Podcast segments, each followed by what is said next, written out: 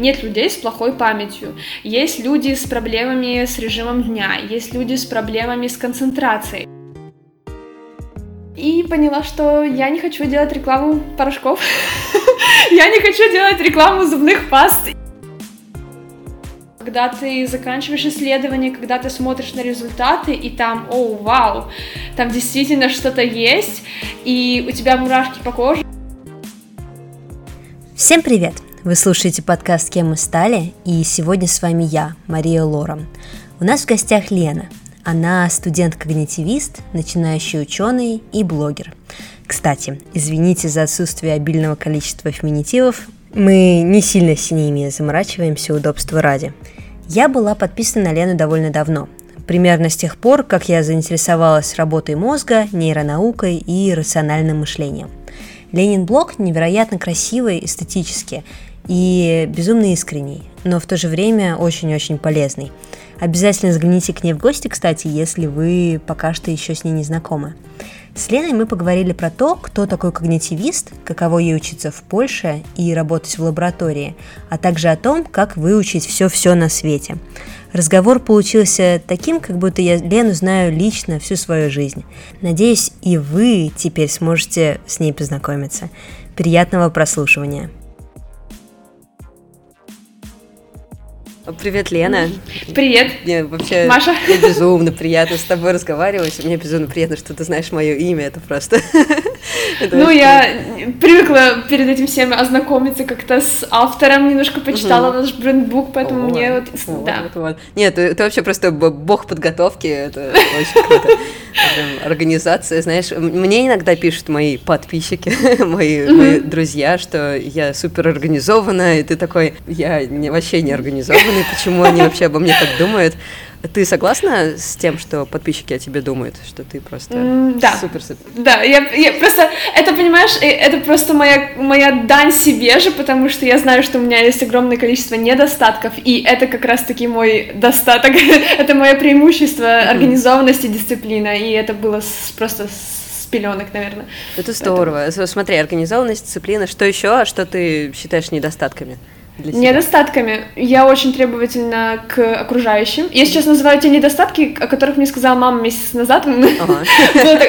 Было так забавно, мы просто сидели в кафе, и я решила ее спросить, слушай, мне уже 22 года, давай ты мне расскажешь вообще, что тебе не нравится, да, потому что меня всегда родители хвалили, то есть у меня было такое воспитание поддерживающее и даже такое вдохновляющее, можно сказать, мне постоянно говорили какие-то такие вещи. И я говорю, ну давай, расскажи, чего, чего не так, чего не так. Вот вспыльчивость — это это, да, и требовательность к окружающим mm-hmm. вот, вот, безумная, особенно к семье и к друзьям, то есть к семье, точнее, и к близкому человеку, к партнеру, но к друзьям, кстати, поменьше, то есть я очень такая, я гибкая и отходчивая, mm-hmm. если касается друзей, да, а если семьи и близких таких прям людей, то нет. Это ты, наверное, из-за того, что ты сама к себе тоже довольно требовательна. Да, да. У меня родители были другие, я надеюсь, они не будут этого слушать, но они не стеснялись говорить, что у меня там, там недостатки какие, вот, так что я свои недостатки прекрасно знаю, даже если они не существуют. К сожалению, но ну, ладно.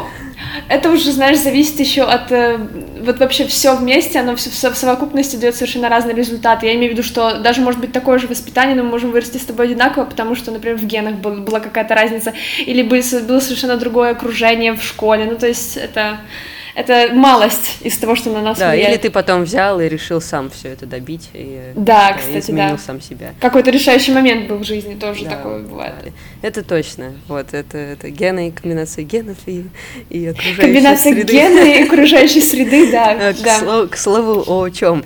Расскажи немножко про себя, кто ты, кем ты себя идентифицируешь или самоидентифицируешь как бы я описала себя, я вообще на самом деле везде представляюсь до сих пор как студент. Я не могу сказать о себе по-другому, потому что я посвящаю учебе, наверное, просто колоссальную часть своего времени, и это просто единственное занятие, которое меня сейчас вдохновляет, просто учиться, учиться тому, что мне нравится, потому что я вот сейчас, когда пошла на когнитивистику, открыла для себя возможность читать, изучать что-то, запоминать, позже эти знания как-то выдавать, это просто нереальный процесс, вот я горю этим, так что, наверное, первый студент, а на втором месте, наверное, я все-таки какой-то начинающий ученый и, и, и блогер. Да. Блогер. Блогер это такое второе с половиной. Да, да, блогер, блогерство так всегда идет рядом со мной, но это никогда не является главной частью моей жизни. Возможно, из-за этого у меня сейчас такое, у меня сейчас, конечно, супер активная аудитория, но у меня блог не развивается по количеству подписчиков, потому что я сейчас, меня просто на это нет времени. То же самое у нас с подкастом. У нас э, была классная аудитория, mm-hmm. росла, все хорошо, но mm-hmm. опять же ты выбираешь, сколько ты времени на это готова тратить да. реально, особенно если это пока что не монетизировано. Насчет когнитивистики и студента, mm-hmm. у тебя сейчас, как бы расскажи, может быть, свое, свой путь, вот то, что я тебя, кстати, не знаю. Ты училась в Польше, и потом еще да. раз училась в Польше, да? Как у тебя по бакалавриату, магистратуре, вот этому всему? Хорошо. Начнем с того, что я в 17 лет переехала в Польшу, и переехала я в город Радом, это небольшой город под Варшавой. Варшава — это столица Польши, для тех, кто не знает. И это небольшой город, я переехала не в государственный, а в частный университет. Почему? Потому что в государственных цены большие, у меня нет корней, соответственно, платить за учебу надо, а в частных можно отучиться довольно дешево и не, не так уж сложно с польским. Я переехала в этот Радом, небольшой город, на международные отношения, потому что как бы выбора не было, куда, на какой факультет поступать, частный университет, ты особо там не выбираешь. Где группа набирается, туда ты идешь. И и как ты знаешь, наверное, меня, и не знаю, ли подписчики, возможно, перейдут и узнают меня, я человек такой прям старательный, и я хочу, чтобы от меня что-то требовали, я прям, ну, ты понимаешь, обучение, uh-huh. мое все, да, и я пришла туда на первые пары и поняла, что, ну, там совершенно нет никакого рвения обучать студентов, и там все происходит только в одну сторону. То есть там человек приходит, выдает тебе информацию и уходит со спокойной душой, получая деньги за то, что он проводит лекции. Uh-huh. И я решила в этот первый год, когда училась там, поступить на бесплатное обучение. Была такая возможность учиться в Польше бесплатно для иностранцев, у которых нет вообще корней, по конкурсу. Эм, тогда, когда я поступала, было две таких программы. Террас Вроцлав, это в городе Вроцлав, Польша, и Катовице, шло, э, Силезский университет, uh-huh университет Шлонский, и там тоже была такая бесплатная программа. Я сдала экзамены, поступила в Селецкий университет, успешно, uh-huh. но, правда, на первый год. И там отучилась три года на рекламных коммуникациях. Рекламные коммуникации, маркетинг — это то, о чем я, в принципе, всегда мечтала в школе. Вот. И там отучилась три года и поняла, что я не хочу делать рекламу порошков, я не хочу делать рекламу зубных паст и, не знаю, и продумывать э, маркетинговые кампании для пива или продвижения каких-то непонятных а памперсов. Почему? Потому что меня это просто не увлекало. У меня не было ни желания создавать э, слоганы, ни желания строить компании, потому что я, в принципе, находилась в, в локальной такой обстановке, обучалась, да, то есть нам сразу как-то так представили маркетинг рекламу как что-то, что касается локальных фирм, не знаю почему, ну в Польше так, в Польше очень много маленького бизнеса, и ты понимаешь, что если ты собираешься здесь развиваться, то ты будешь развиваться, скорее всего, с какой-то небольшой компанией, и ты будешь там сначала работать на побегушках, будешь делать определенные задачи, позже ты, возможно, будешь делать компании, но также для каких-то вещей, которые тебе совершенно не нравятся, то есть ты не пойдешь сразу работать в Google или в Coca-Cola и делать классный, не знаю, видеоряд или там продвигать его в каких-то там баннерах или в интернет-рекламе. Нет, ты будешь работать с локальными бигбордами, билбордами и прочее. И я тогда поняла, что не мое, и летом как раз-таки после окончания университета, когда я уже сдала, написала дипломную работу, мне попала в книгу, э, книга в руки Канемана «Думай медленно, решай быстро». Mm-hmm. Я ее прочитала просто в захлеб, и тогда у меня началась какая-то просто мания на когнитивистику. Я начала искать все, что с ней связано. Я нашла на ютубе блогершу Анастасию Ки, которая занимается этим. Она изучала, насколько я знаю, в Вене когнитивистику. Сейчас она переехала в Америку. И я как-то все это себя начала впитывать и поняла, что все, мне надо срочно искать магистратуру, и эта магистратура будет только когнитивистика. Ну и вот таким образом я нашла Варшавский, узнала, какие нужны, какая литература нужна, сказала родителям, что я бесплатно училась три года, потому что я бесплатно училась, и говорю, что вот надо как бы... Очень хочу, да. Отдавать долги. Так, родители, ну-ка. Так, родители, ну-ка, ребенок хочет учиться в Варшавском университете на государственной основе, и, ну, ну, конечно, на платном, потому что нет возможности учиться вообще в Варшавском для иностранцев. И вот так. Ну, это очень-очень здорово, что, во-первых, что ты нашла когнитивистику, а во-вторых, что ты так свободно, спокойно говоришь про то, что вот, родители, я так хочу учиться, ну, давайте-ка. Да, да. я на самом деле к этому отношусь очень так эм, лояльно и очень не понимаю людей, которые... Просто мои родители сейчас, они мне сами сказали, мы разговариваем всегда как взрослые люди, они мне сами сказали, что пока они могут себе позволить угу. дать мне эти деньги на обучение, но они не знают, как будет через два или через три года, и пока угу. я могу получить эту поддержку, я ей пользуюсь, вот, угу. вот и все. Да, мне вот, ну, я, я думаю, не только у меня, я думаю, есть много людей, которые с тобой согласятся, есть много людей, угу. которые со мной согласятся, как обычно, но у меня, например, очень долго было вот это чувство стыда, когда я просила денег у родителей или у кого-то еще. Ну, у тебя все равно оно есть, да, тебе все равно... У меня есть, да, но оно, мне кажется, мне кажется, от этого невозможно избавиться, потому что оно возникает в такие моменты, когда ты, например, разговариваешь с кем-то и видишь, что человек старается самостоятельно как-то выбиться, про, работает на 10 работах да, и, да. не знаю, устает жутко, но при этом всем он Зато принципиально не берет денег, да. да, у родителей. Но я всю жизнь стараюсь облегчить родителям жизнь, можно так сказать. Я сделала определенный шаг в сторону, чтобы они не оплачивали мне обучение в начале на лицензиате это будет на бакалавриате, вот, угу. на русском языке. И когда вот ты разговариваешь с такими людьми, да, возникает это определенное чувство, но потом ты просто переносишь себя в то, в чем ты сейчас находишься, и ты понимаешь, что ты столько времени определяешь конкретно этом, этой задаче, чтобы выучиться, чтобы использовать эти деньги правильно. Если бы я сейчас пошла на работу и начала бы их отрабатывать, я бы просто элементарно, ну, халявничала, можно так угу. сказать. Ну да, ты бы не, не училась так сильно, как ты сейчас да. учишься, да, я не запоминала. Что, в принципе, например, со мной было. Я недавно обнаружила, что, оказывается, я окончила университет и вообще ничего не выучила, знаешь, вот вообще, то есть я даже 50% того, что мы там проходили, я даже не поняла. А на кого ты училась? Я училась на филфаке с угу. таким упором, точнее, я пыталась сделать упор на компьютерную лингвистику. И там, Отлично, вот, интересно. Вот автоматические угу. чтения текстов, там, синхронизация угу. и так далее. То но... есть натуральная обработка языка, да? Да, да, да. Вот в идеале это вот то, что я хотела, но так как я угу. училась на филфаке, это был очень неправильный факультет для этого. Вот. вот в итоге все закончилось, знаешь, на литературой и прочим. Не тем, чем я хотела. Да, ну, кстати, у меня в группе была девчонка, которая училась на лингвистике, по-моему, шведский язык. Ага. Скандинавский какой-то язык, вот. И она пришла на когнитивистику просто, чтобы начать, да, идти в эм, направление НЛП, то есть uh-huh. Natural Language Processing, то есть, да, ну, да, да. то, что я говорю, обработ... натуральная обработка языка, если да. я правильно перевожу, да. Это, это очень интересно, потому что тоже вот как, как из гуманитариев приходят в когнитивистику, чтобы как-то приземлить свои...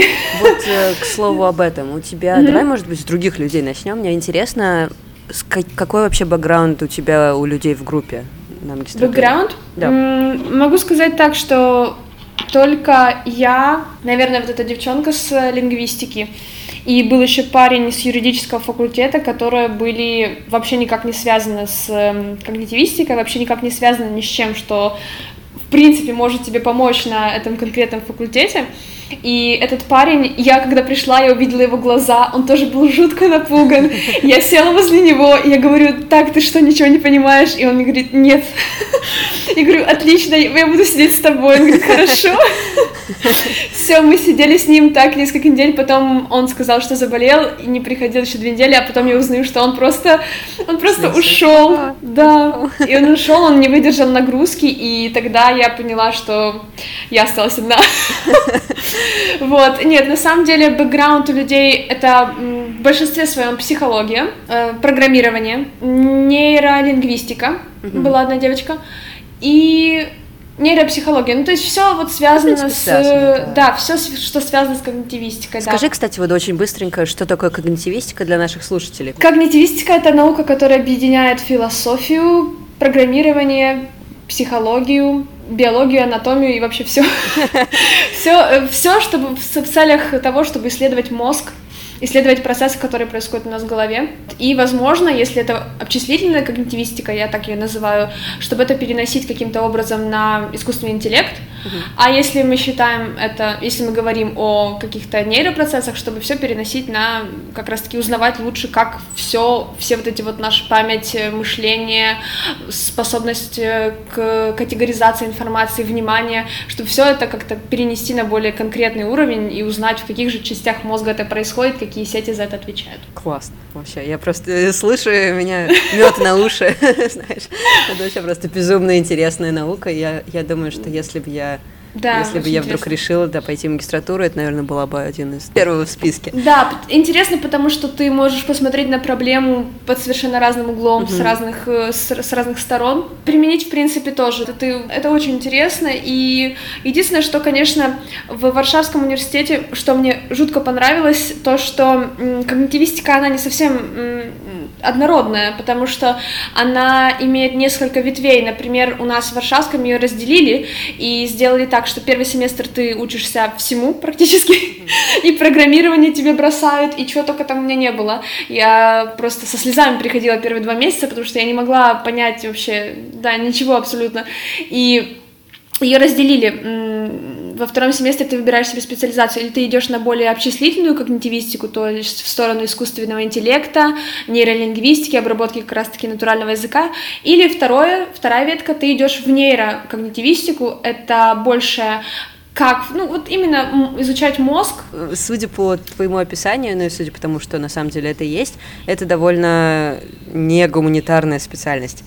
Расскажи, как тебе вообще было в самом начале, как тебе сейчас, как вообще сложно, легко, как я понимаю, очень сложно было в начале, как ты через да. это все прошла? Было в начале безумно сложно, то есть я такого не ожидала. Я шла на когнитивистику, я была такая эм, excited, да, я думала, что мы будем изучать эм, классное мышление, прям как у Канемана, все так интересно, всякие ловушки мышления, как нас дурит мозг, обманывает и прочее. Я такая, хм-хм-хм, супер. И тут я прихожу и понимаю, что у меня когнитивное моделирование, программирование, программирование язык Python, а я, честно говоря, с математикой, ну вот прям с 11 класса вообще не сталкивалась. И я была в огромном шоке, и когда я приходила просто с пар в первые там 2-3 месяца даже, я просто рыдала дома. Я шла уже с университета, я плакала, потому что я думала, что я не справлюсь, я думала, что это просто будет какой-то фаталити в конце, но как-то оно все устаканилось, и я нашла для себя какой-то выход, не идти, например, конкретно на вычислительные вещи, а заняться а заняться нейро. Потому что я вообще шла, конечно, хотелось мне больше идти в обчислительное, потому что, как мне казалось, и даже сейчас кажется, это намного интереснее.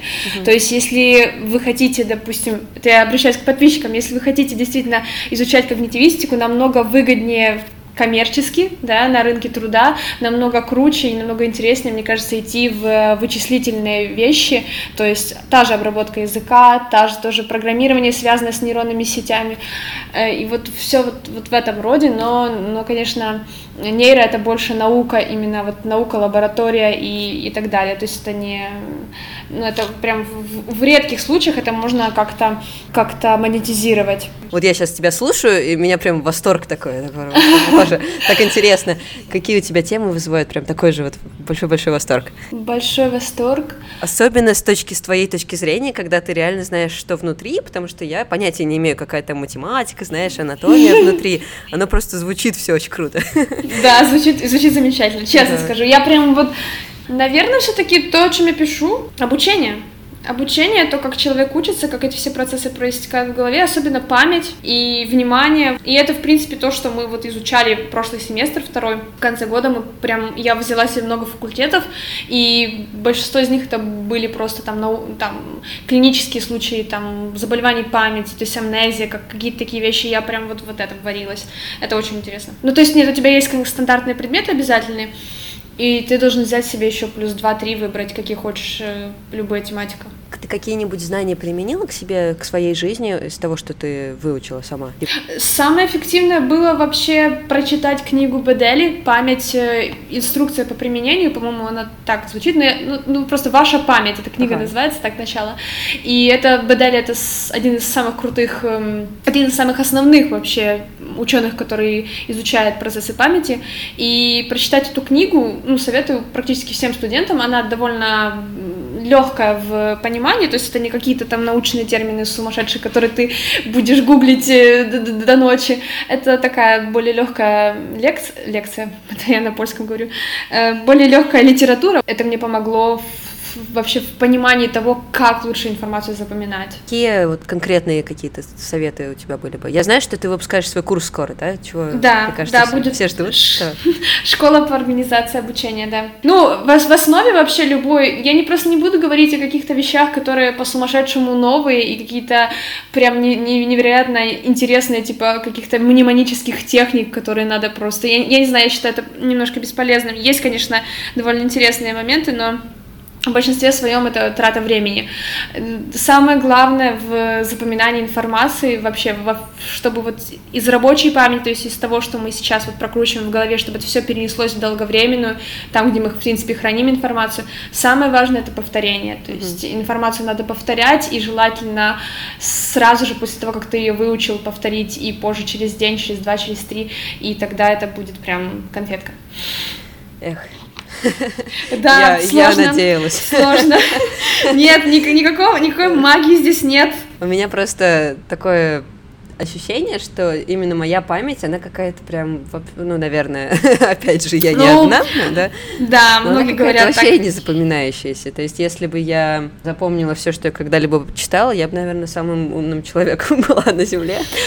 Здесь уже такая вещь, нет людей, если у тебя, конечно, нет никаких анатомических отклонений, mm-hmm. да, и генетических каких-то прямо сумасшедших изменений, нет людей с плохой памятью. Есть люди с проблемами с режимом дня, есть люди с проблемами с концентрацией, есть люди, у которых проблемы с обстановкой, они не могут себя никак организовать, но это все не проблема в памяти. То есть, э, если ты хорошо запоминаешь ту информацию, которая тебя мотивирует и которая тебе интересна, ты можешь запомнить любую информацию. Тогда я просто пойду и буду читать внимательно и повторять. Да, обязательно, чтобы телефон стоял в другой комнате. О, не, ну это, это совсем уже. Ну вот, обидно, да, охота какое-то такое вот решение, чтобы прям просто да. было, да? Или чтобы ты родился сейчас... такой, да. все запоминаешь, а нельзя. Гений, гений. Зато ты упускаешь ту информацию, которая тебе не нужна. Это тоже, кстати, неплохо. Во, да, вот всем, кто вот сейчас меня слушает, и все говорят, что у меня плохая память, я забыла, кто кому что сказал, и вообще, когда мы виделись последний Оно раз. вам не надо. Да, я просто упоминаю другую информацию, и все. У всех память одинаковая. Ты в основном про это пишешь в своем блоге, да? Получается, ты в научной сфере, вот в лаборатории, где ты сейчас работаешь, ты сфокусирована на чем-то другом? Я сфокусирована на социальном познании, если я правильно перевела это ну да, социальное познание человека. В нашей лаборатории, вообще мой начальник лаборатории, мы занимаемся, по сути, социальным познанием. То есть как, например, расскажу об одном исследовании.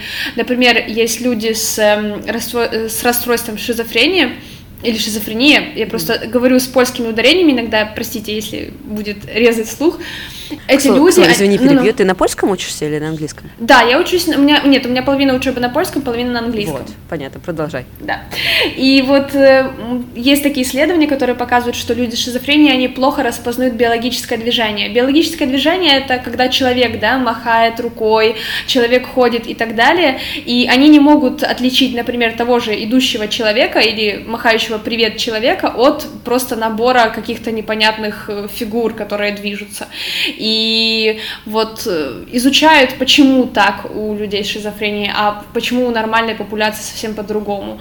Вот. Вот примерно такие вещи изучает мой начальник, и вообще все, вся тема нашей лаборатории mm-hmm. на этом а базируется. Как это все проходит? Ты, вы приглашаете людей, что-то с ними делаете? Да, э, обычно это идет исследование с помощью электроэнцефалограммы это метод э, измерения биоэлектрических сигналов мозга. Ну, надо будет загуглить, э, и мы именно таким образом определяем, например, какие-то особенности мозга этих людей, и э, тем же самым мы набираем группу людей, у которых есть какое-то расстройство, группу людей, у которых все нормально, то есть какая-то контрольная группа, и сравнивается потом. Это я так говорю, какие-то упрощенные прям места. Мы, мы просто еще используем и технику э, магнитно-резонансной томографии, и вот, вот всякое разное. И сейчас я буду делать свою дипломную работу вообще с помощью TDCS, это Transcranial uh, Direct Current Stimulation, mm-hmm. это стимуляция электричеством, вот. Буду стимулировать электричеством определенную часть мозга человека. Нет, кстати, нет, не больных, я буду вот э, контрольных, э, и буду как-то там это все сравнивать. Более этически приемлемо. Да, да, да, и на это надо получить согласие, кстати, я буду писать. Где вы людей находите? Я просто даже не представляю. Есть какой-то определенный... Нет, нет, нет, нет, нет. Э, если мы говорим о клинической популяции, то есть о тех, которые действительно имеют какое-то расстройство, мы с помощью определенных анкет и с помощью связи, конечно же, нашего начальника подаем это все в клинику, и исследования именно над людьми с шизофренией мы будем делать именно в клинике потому что чтобы не тревожить их, чтобы они не приезжали и так далее. И, конечно же, они получают за это определенную награду, то есть там никаких нет, это ни, никакое не использование человека ни в коем случае. И если мы говорим о контрольных группах, то это обычно студенты и те, которые сами соглашаются прийти, потому что многим просто интересно, и плюс всегда участникам исследования всегда платят ну, какие-то определенные деньги или просто дают какие-то купоны, то есть всегда есть какая-то, э, всегда есть какая-то, ну, чуть-чуть больше, чем шоколадка, всегда есть какая-то, всегда есть какая-то награда, какая-то какая-то плата за это. Ну, вот про про, все эти машины, как я их представляю, это такая шапочка с проводами, да? Да, да, да, да. Так и есть. Да, это шапочка с проводами, ее подключаешь к усилителю, и позже на экране компьютера ты видишь, что происходит у тебя в голове, какие, какие вообще волны выпускает твой мозг. Я вот думала очень долго, хотела бы ли я быть ученым. И мне кажется, что это слишком как-то вот э, муторно, слишком много рутины, и ты постоянно что-то одно и то же делаешь. Это так или вообще как, как тебе чувствуется, вот пока ощущаешь? Я скажу так, что для... сначала у меня было похожее ощущение.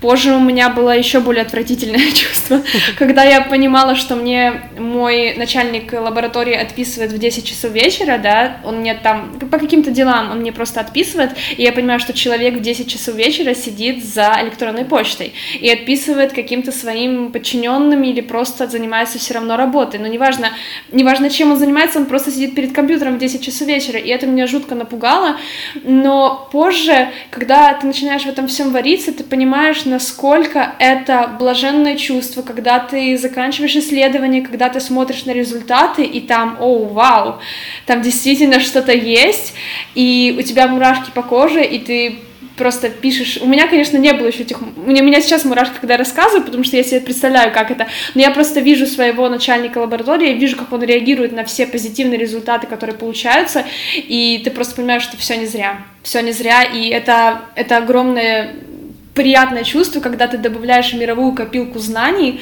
какую-то свою лепту, и мне кажется, это вообще очень классно. Ну вот ты говоришь позитивные результаты, но ведь на самом деле чаще все-таки негативные получаются, и у тебя нет вот этого. Ну, вообще, чтобы у нас вообще вот начальник лаборатории, он очень умный человек, и очень часто перед самим исследованием, чтобы проверить парадигму, то, то есть это само задание, да, которое используется в конкретном исследовании, чтобы его проверить, проводятся такие пилоты, то есть э, такое небольшое исследование на 20 э, человек, которое, в принципе, не очень дорогое, и, например, на каких-то там своих знакомых, да, которым, в принципе, не надо платить много или вообще mm-hmm. не надо платить, да, например, я всегда участвую в пилотах нашей, нашей лаборатории, то есть я уже в шапке электроэнцефалограммы сидела миллион раз, и, то есть, участвуют все, соответственно, проводятся и смотрят, вообще видно что-то, что-то вообще может выйти из этого, если нет, то, конечно, ничего не делают. Я просто очень много читала, несколько книг, по крайней мере, читала по поводу того, что это плохо для науки, то, что негативные результаты вот так вот не выставляются. Да. Угу. Да, это плохо, потому что идет огромный, огромный разрыв в сторону каких-то там позитивных э, результатов, и все стараются только это найти, а все остальное идет в, в ящик. Ты не знаешь кого-нибудь, кто подделывал, знаешь, статистику, подделывал цифры или вообще какие-то такие истории А, да, я знаю. Недавно я писала об этом в блоге, то ли в историях, э, как э, вообще всех э, Джеймс Викери надурил, который вообще создал иллюзию того, что существует 25-й кадр. Да-да-да, я помню тебя из истории, да. Да, у меня было это в историях, что все люди поверили в то, что якобы, якобы он существует, и сейчас до сих пор бытует такое общее мнение, хотя на самом деле это просто было возможно, желание заработать, точнее, поделать результаты, вот и все. Вот такая вот наука. Это он хороший маркетолог был. Хороший маркетолог, отличный бизнесмен. Ужасный да. ученый. Да. Ты себя видишь ученым в будущем? Нет. Нет, не видишь. Нет, у меня когда-то была мечта, я о ней писала вообще в первых, в одних из первых постов. Даже не мечта, а такая прямо глупая какая-то розовая туча в моей голове о том, что вот я хочу, чтобы было что-то названо моим именем. Вот какая-то чего-то вот я хочу так, я не тщеславная, нет, но вот мне что-то хотелось. Вот просто знаешь, когда всех детей в школе спросили, а чем вы вообще там мечтаете, да, и когда я сказала это, то просто я была еще меньше, я это как бы придумала себе в Mm-hmm. Я просто подумала о том, что, ну, come on, деньги, тачки, квартиры, это все такое, такое банальное, вот что такое придумать, вот что-то, и я такая, ну, я хочу, чтобы университет моим именем назвали. Oh, wow. И тогда это было просто какой-то разрыв, мне кажется, что все подумали, будто меня надо сейчас к психологу отвести, потому что у ребенка какая-то мания величия, это точно. Блин, Но это, просто это просто люди до конца своей жизни этого не понимают, понимаешь? А да. Во сколько тебе, сколько тебе лет было тогда? Ой, я не знаю, ну меньше, меньше 15. Меньше 15, да, ты уже тогда это поняла, понимаешь? Но ни в коем, ну никак ни в коем, ни, ни в коем случае, но вот я сейчас доучусь, и пока ученым, я не, я не планирую быть доктором пока. Угу. Мне надо доучиться, кстати, завтра выпущу пост об этом, что мне надо доучиться сейчас вот этот следующий год и понять, чего я хочу, но пока нет, пока нет, не, не, не хочу быть ученым. Тебе не, тебе уже мысли не закрадываются, что пора, пора думать, пора думать, о боже, что, что же будет? У меня такие мысли были год назад, сейчас у меня вообще нет даже времени, времени об этом подумать. Да, ну, может быть, и хорошо, может быть, и Это отлично, это отлично, да. Для меня это вообще супер, я прям мне нравится, что я сейчас об этом не думаю. Я тебе желаю, чтобы университет назвали твоим именем, мне кажется, это очень крутая цель. Нет, ну... Знаешь, ну, надо, целиться на какие-то большие вещи. Вон у меня недавно... Да, вы знаешь, да. да. У меня недавно в гостях была каучсерфер, она а, из Канады, живет в Тихуане, в Мексике, бла-бла-бла.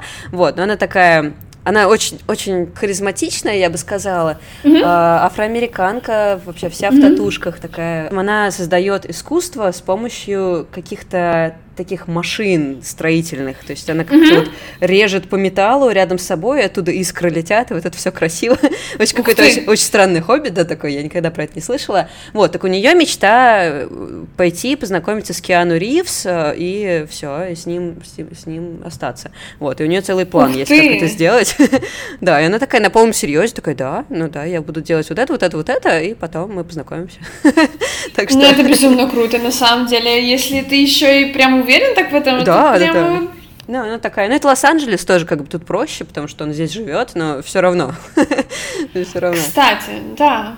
Да, возможно, если бы я жила в Лос-Анджелесе, у меня бы тоже вместо университета.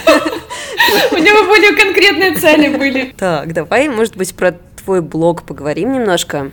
Давай. У тебя прекрасный блог, у тебя просто Спасибо самый, большое. Я думаю, ты это каждый день слышишь. Надеюсь, тебе никто более слишком сильно негатива не сыпет. Но мне кажется, у тебя такая аудитория, что у тебя не должно быть слишком много каких-то вредных людей, да? В большинстве своем, да. В большинстве своем все отлично, но как, как, наверное, любому блогеру, раз в неделю я получаю какие-то сообщения с какими-то довольно странными вещами. Люди очень агрессивно реагируют на какие-то просто мелочные вещи. Почему ты думаешь, люди так делают? Я просто не понимаю мотивацию. По большей части я тоже не понимаю мотивацию, потому что если ты хочешь что-то изменить, ты начинаешь с себя. И такое агрессивное поведение в сторону блогеров и людей, которые, в принципе, живут и показывают свою жизнь, и после этого, возможно, начинают ее цензурить, что еще хуже, как мне кажется, угу. это ненормально. Ну, то есть, то, ну, по большей части вообще много кто те, кто пишут э, какие-то коррекции твоего те, кто пишут вообще какие-то советы тебе в директ или рекомендации к твоему поведению или каким-то твоим привычкам, они просто стараются самоутвердиться по большей части, потому что ты читаешь это сообщение, это совершенно не какая-то не милая, не милая просто забота о тебе, а это какое-то желание показать, что вот я в этом лучше. Что ну, я тоже, я тоже это знаю. Да. да. Хотя, хотя есть, например, подписчики, которые активно со мной общаются, которые мне могут такое написать, я совершенно нормально на это реагирую, mm. и вообще нормально реагирую на критику, которая конструктивно, адекватно написана. Mm. То есть, когда мне пишут, что мол, да, классно, что ты сейчас питаешься вот так, а раньше ты питалась меньше и была такая тощая, я не считаю, что это что-то конструктивное. Да, это не конструктивно. Да, это... когда мне пишут, мол, там, не знаю, патчи можно положить в холодильник, они будут холодные, и их тогда легче надевать, и я такая, хм, я, наверное, неправильно что-то делаю. Ну, в общем, да, есть немножко разница между... Как ты это переживаешь? Вот негативные комментарии, позитивные, понятное дело, не надо особо переживать, порадовался. Позитивные, это вообще, позитивные комментарии, это просто для меня какой-то глоток воздуха. Я прям от каждого человека, когда их получаю, у меня нет такого, что я, никому, что я не отписываю, у меня всегда есть э, обратная связь. И... Да, это правда, я вот отвечаю как подписчик. И я когда просто получаю какие-то комплименты, я всегда просто так благодарна благодарна людям, что они нашли время зайти в сообщение и написать мне эти гребаные три слова. Mm-hmm. И ты думаешь, господи, как человек все-таки, ну не знаю, я прям вообще с ума схожу, у меня прям мурашки идут, когда мне что-то пишут приятные люди. А когда mm-hmm. пишут негативное, ну, не знаю, здесь уже, смотря, конечно, о чем комментарий и, и какой, ты понимаешь, что ты вроде все делаешь, но, видимо, этого недостаточно. То есть ты, я все-таки принимаю это на свой счет. Uh-huh. То есть я я потом думаю об этом. У меня нет такого, что я совершенно пропускаю это мимо ушей и потом бегаю по лужайке веселая. Нет, я... Все-таки влияет, да, на тебя? Да.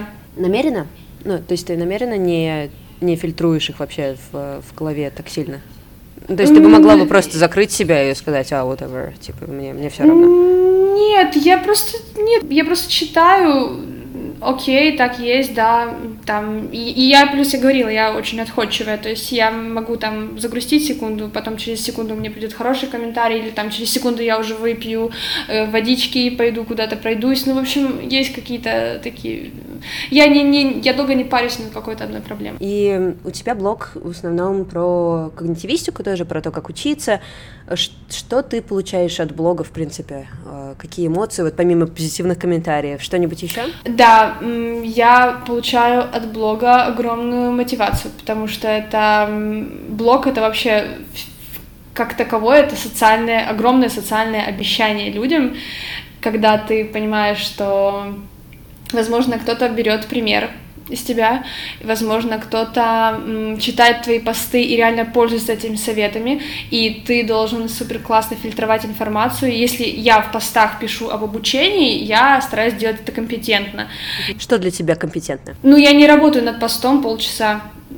Это это 4-5 часов работы, это чтение десятки, десятка статей, плюс э, компетентность для меня это постоянное развитие в этой теме, который, о которой ты пишешь. Ну и, конечно же, постоянное повышение каких-то навыков копирайтинга, чтобы людям было удобно читать. Вот это все вместе дает определенную компетенцию блогера, который ответственен за свой материал. Потому что, например, в историях я такая, какая я есть, я живая, я ничего не фильтрую, я вот, вот все как есть, так и есть. А если мы говорим о постах, о текстах, о том, где я реально обещаю людям рассказать, как запомнить больше, тогда я стараюсь, чтобы это было подкреплено всеми возможными методами. Да, к слову, например, ты вставляешь ссылки на источники. Если человек захотел действительно, он может ввести в Google э, да, фамилию да, да, да. Э, ученого и спокойно да, найти. прочитать больше. Это просто, знаешь, такой знак качества для меня лично. Мне вот интересно еще про польский немножко. Я думаю, тебя уже задолбали все этими вопросами. Ты знала польский до того, как ты переехала в Польшу? И английский как у тебя был вообще? Какой уровень? Английский я учила, я ходила год к репетитору по одному часу mm-hmm. в неделю, и с английским у меня было С английским у меня было всегда все нормально, то есть у меня никогда ничего не было хорошо, я, не, я, я особо не разговаривала, но я просто очень хорошо схватывала и смотрела там друзей на английском языке спокойно, то есть у меня, у меня никогда не было такого, что я английский учила, у меня просто всегда было все как-то интегрировано в жизнь, вот. А если говорить о польском, так это было три месяца до начала обучения, и я так, и да, я начала со своей такой старательностью, я так, стоп, три месяца до обучения, я не знаю язык, на который я буду учиться, как. И, к сожалению, родители к сожалению, а, наверное, к счастью, родители мне сказали, что курсы, потому что я могла поехать за месяц до начала mm-hmm. обучения на такие а курсы при университете, и они стоили денег, и плюс, э, ну, в общем, мы решили, что пусть я лучше возьму с собой больше денег на учебу, чем поеду сейчас в месяц, буду уходить три раза в неделю на курсы, а все остальное время просто сидеть в общежитии, и я решила дома учить польский и самостоятельно его выучила, приехала и вообще без, без сомнений и без, без стеснения скажу, что я знала его лучше, чем те, которые были на этих курсах. Ну, ты выучила это до уровня, чтобы понимать вот какие-то статьи, чтобы понимать преподавателя и на польском, да? Да, чтобы разговаривать, причем разговаривать я тренировалась на скорость, потому что поляки, смотря, конечно, в каком регионе, но очень часто очень быстро разговаривают. И я специально подстраивалась под акцент mm-hmm. и э, под скорость разговора когда смотрела блоги каких-то блогерш на Ютубе, я смотрела прям, чтобы выучить молодежные слова и чтобы подстроиться под вот эту скорость, тоже разговаривать так быстро, как они. Меня, меня, это, просто, меня это просто жутко увлекало, потому что польский язык для меня как э, какой-то такой мультяшный, он для меня, он для меня игривый, он для меня несерьезный mm-hmm. совсем, и мне до сих пор нравится, я прям люблю разговаривать на Полина, вторая ведущая подкаста, она тоже, она во Вроцлаве училась в магистратуре, и, и она, и ее муж, они вообще не любят польский, они просто потому что для них это вот это, знаешь. Да. Они выучили до достаточном уровне, но у них никакой любви к этому языку нету вообще. Знаешь, у меня такое свободное к нему отношение, я не... А тебе его проще было учить, чем, например, какой-то другой язык, потому что он близок к русскому или... Польский, польский очень легкий язык, на самом деле. Я вообще... Поэтому я не хочу никого пугать. То, что я выучила его за три месяца, когда мне поляки спрашивают, за три месяца как?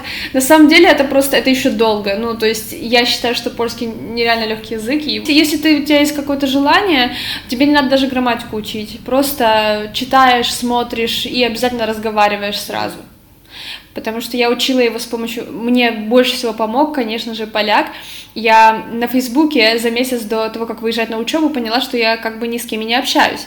И я на Фейсбуке в разных группах польских по одежда, там, неважно, какие-то там туристические, ну, знаешь, какие группы на Фейсбуке, ну, разные вообще, я ввела там Варшава, ну, знаешь, mm-hmm. такие всякие. Везде под комментарием спамила, я девочка с Украины, ну, на самом деле, это, был, это ужасно звучит. Я сейчас со своей перспективы понимаю, какой ужас вообще это был. Но тогда я такая наивная, я с Украины, я сейчас еду через э, месяц в Польшу, мне очень нужна помощь в подготовке к вот разговорной части, очень хочу пообщаться, просто даже по-дружески узнать друг друга, ну и при этом ага. всем подучить польский. И отозвался один поляк, единственный он один отозвался, и я ему не отписывала неделю, mm-hmm. я просто боялась писала ему, это оказался безумно приятный человек. Вот, он в то, в то время работал в Англии, и мы общались чуть ли не по 5 часов в день, каждый день это вот здорово, до моего отъезда. Ну, это круто, что ты такого человека нашла. Это же вообще довольно много как это, это очень повезло, времени. да. Ты, еще, ты живешь со своим парнем? Да. Вы довольно давно вместе, да?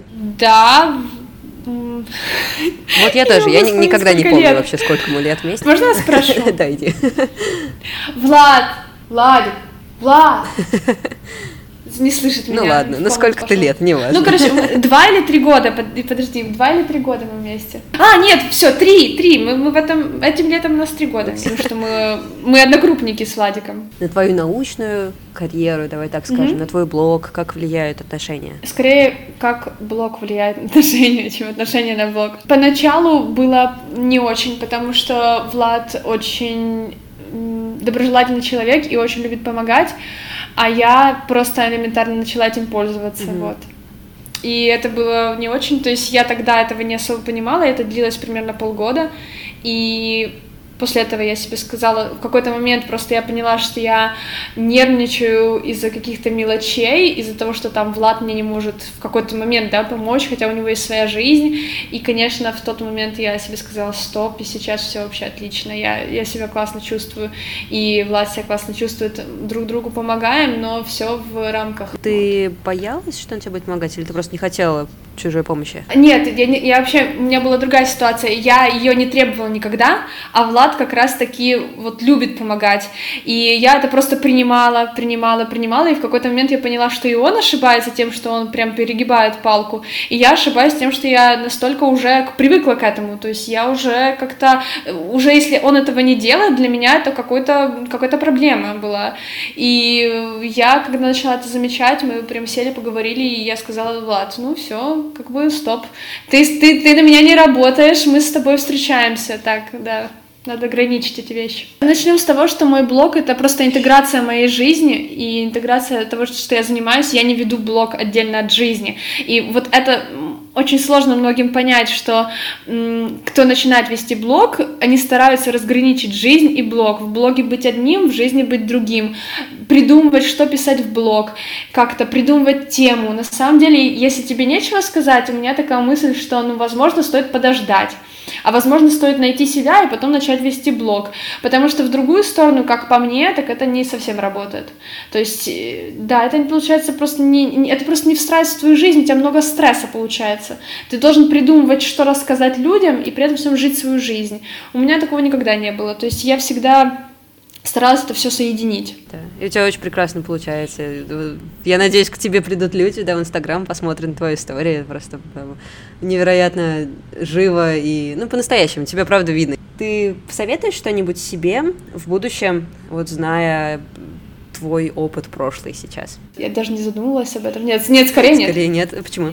Все как-то идет своим чередом. Я, я как-то не заглядываю вообще. Вот я тот человек, который не думает о том, что будет через год. У меня есть определенные цели на год, да, я хочу сделать то, то, mm-hmm. то, я хочу там закончить университет, но у меня они все такие прям, ну, краткосрочные. У меня нету цели через пять лет иметь что-то. Возможно, это плохо, возможно, хорошо, но мне так удобно mm-hmm. жить. Я вообще... Это мой способ жизни, пока он работает. Я не хочу что-то менять. Вот. Может, а советуй тогда какие-нибудь книжки, особенно по когнитивистике. Вот если человек хочет начать читать про это, какие книжки лучше начать?